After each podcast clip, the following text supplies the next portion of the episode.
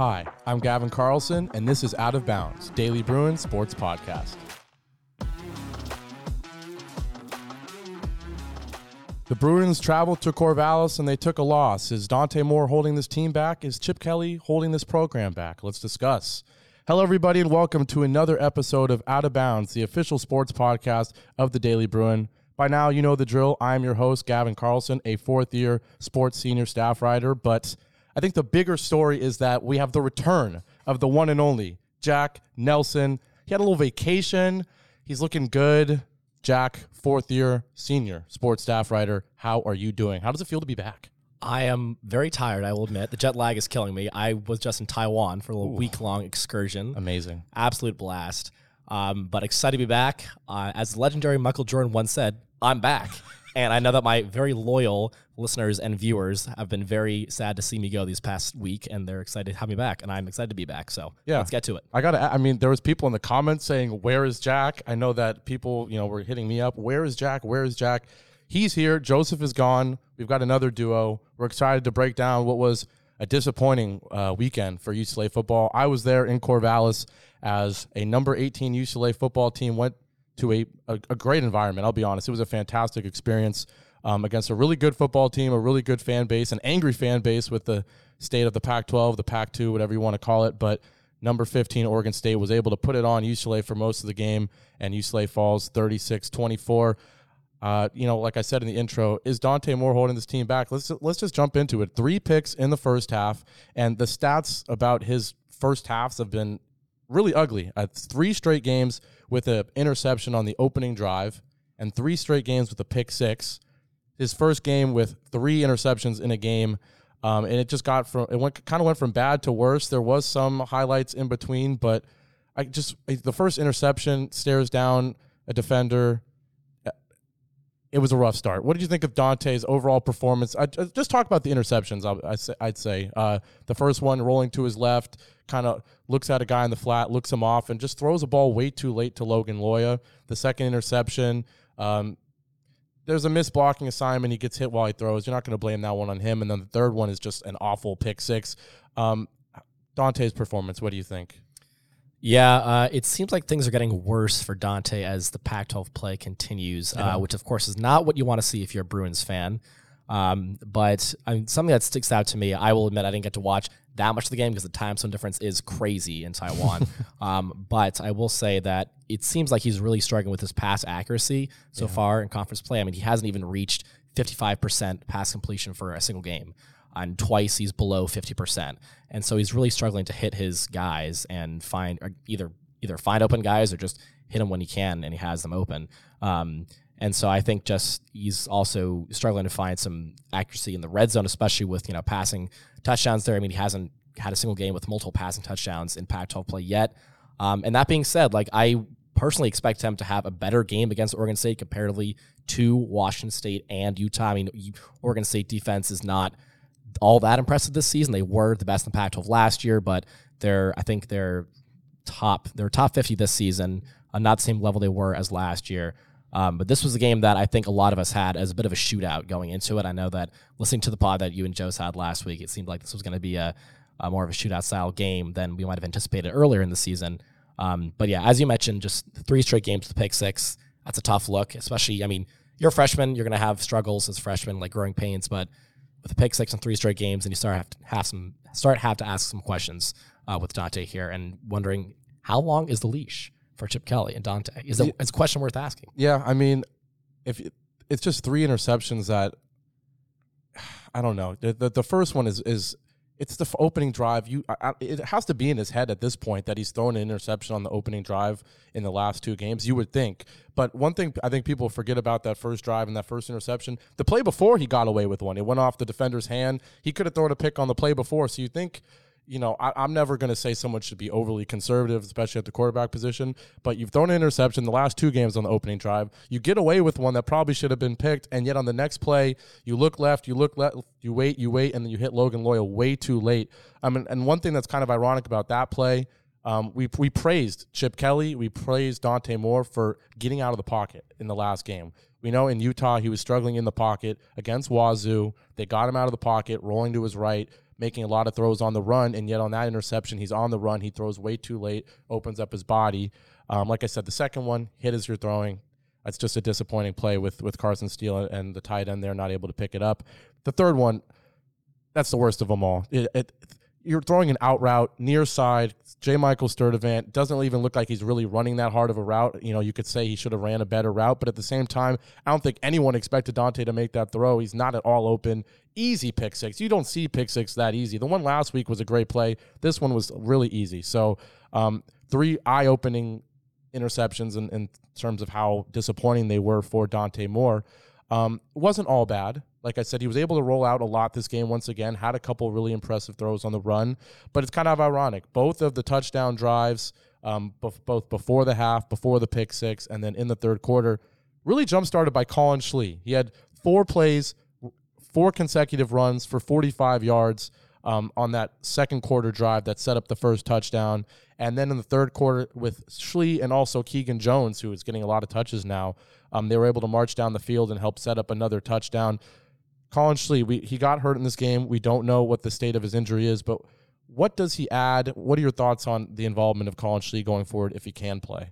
Yeah, if he's uh, going to be an option moving forward, I mean, we've seen Chip really just use him as a running back and really use attack um, the defense with his legs because he has proven to be a very formidable running back on the ground or quarterback on the ground rather.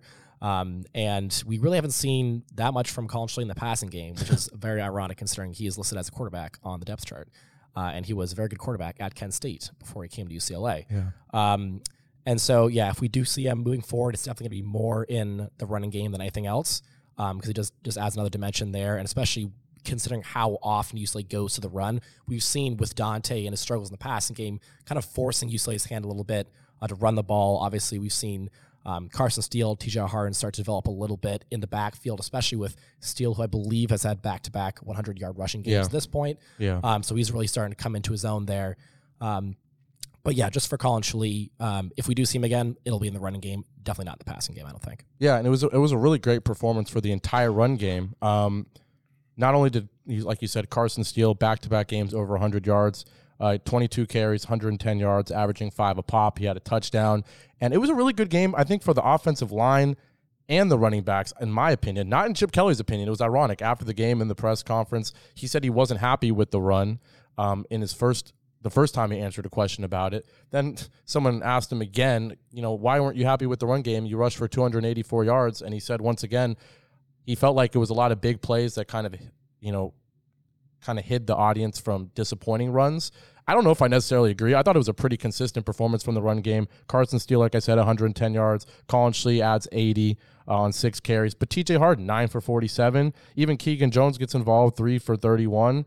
Um, so I thought it was a great performance from the running game, and, and really not not the running backs doing anything above you know amazing, but not the offensive line doing anything amazing. Kind of both working well, playing solid. I thought it was a, solid game uh, in the run game the passing game not so much. Like we said, Dante Moore finishes 15 of 34. Like you said, he's completing less than 50% of his passes, just 168 yards. So that one touchdown, pretty solid throw to Logan Loya on a drag route while he's being hit. Um, and he was hit a lot this game. He did say that after the game that the number one thing is, is recovery. He said not not reviewing plays. He said the number one thing is going to be reco- recovery, and then obviously working on getting better. Um, we'll talk about the defense before we then go to our tier list and our chipometer. We're going to talk about Chip Kelly a lot in that chipometer. Um, but let's talk about the defense. On and off performance, I'd say for them. Oregon State, a great running attack coming into the game, and they looked very solid uh, running the football once again. But I think a lot of big plays that we weren't really expecting.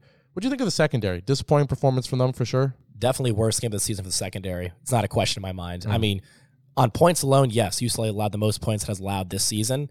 Um, and I guess last week against Washington State, that was probably somewhat expected considering how good that offense was. But this Oregon State offense really wasn't all that impressive going into this game. Mm-hmm. I mean, yeah, you have DJ Uiagalelei, and then you have some good running back options, but really not that nothing that interesting, nothing that really excites you as a defender going against an offense. Um, and so I, I think definitely with the secondary, the main issue, as you mentioned, a lot of chunk plays, especially in the red zone. I think two of those touchdowns for Oregon State were passes, either 20 or 30 yard passes.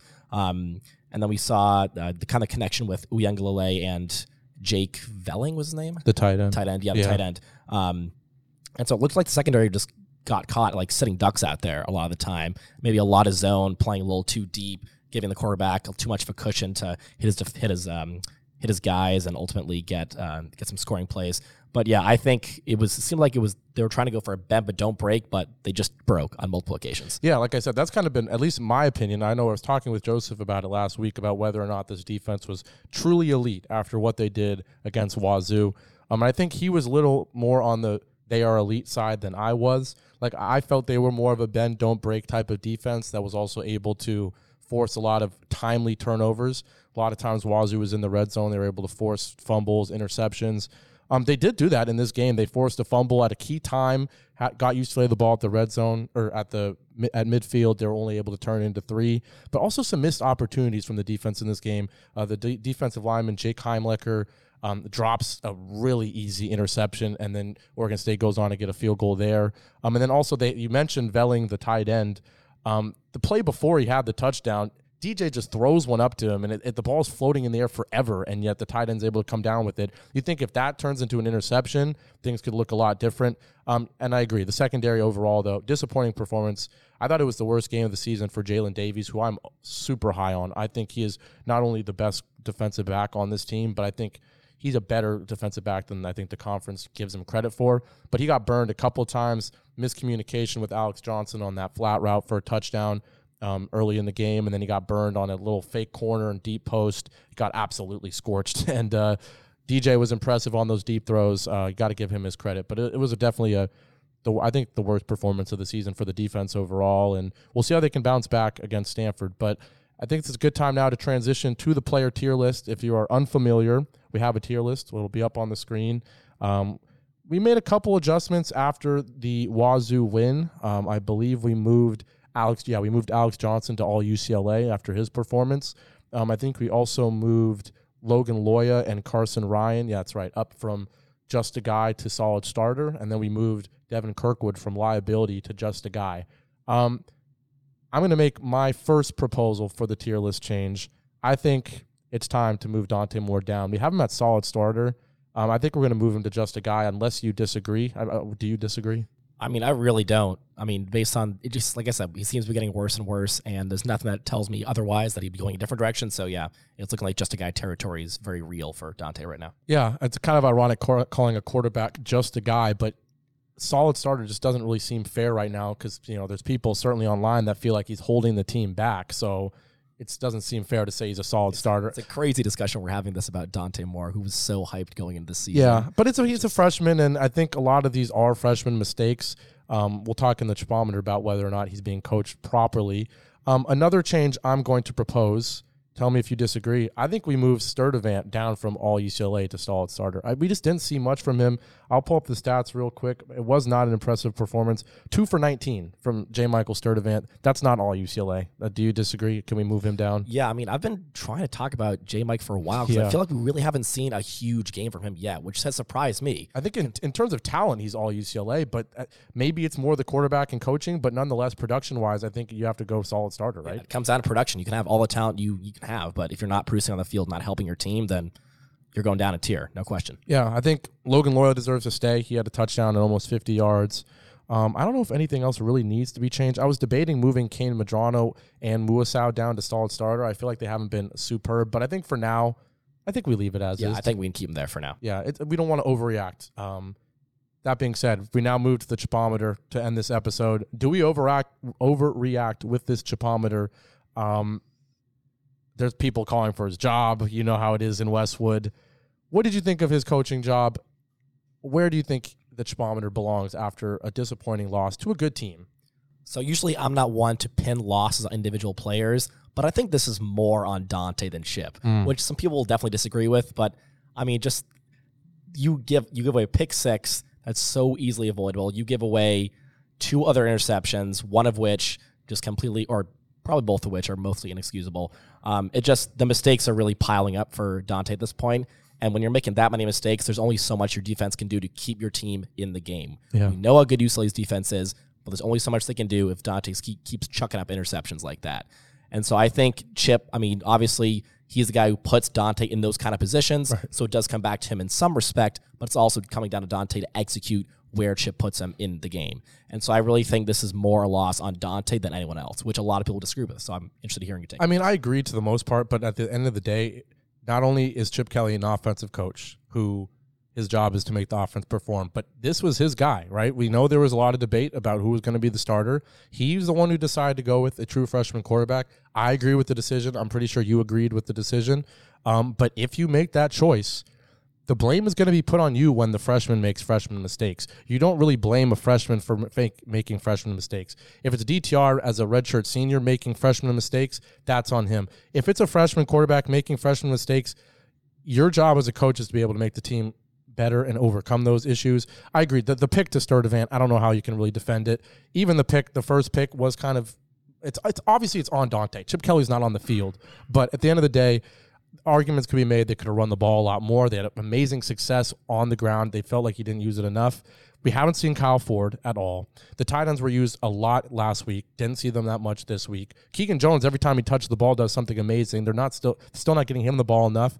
And you know, you could have seen Collin Schlieven getting more involved earlier in the game without the success the success he had. But don't want to be you know Monday morning quarterback here and and, and make all these accusations after the fact. Um, I agree. I'm never I'm been called a Chip Kelly defender a lot in at least the DB office.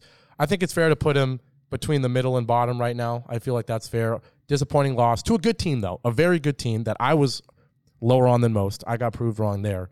But you think between middle and, and the bottom for Chip Kelly's placement on this a beautiful uh, little chipometer we're going to have on the screen. Yes. Um, yeah, definitely bottom to or low, middle to bottom, definitely for sure. And we'll see how that pans out against Stanford. I'm in some weird world where they lose. We'll see what happens there. But oh, if they lose to Stanford, I, I think we're going to break the thermometer going, the chipometer going down to the ground. But um, yeah, there you go. Player tier list, chipometer, UCLA knocked off in Corvallis. Um, we'll see about the state of this UCLA team, the state of this UCLA program. Feels like they're out of the Pac 12 championship race in the last year of the Pac 12, but a couple friendly games coming up for them. So we'll see if they can bounce back. But um, yeah, that's going to do it for this episode, uh, this recap of UCLA's loss in Corvallis. Um, as always, Spotify, SoundCloud, Apple Podcasts to listen to the audio version. If you want to look at Jack's beautiful face back on the camera, go to UCLA Daily Bruin uh, on YouTube. Transcript will be available on dailybruin.com. Thank you so, so much for watching, and we will be back with a preview of the Stanford game coming up. Take care. Bye bye.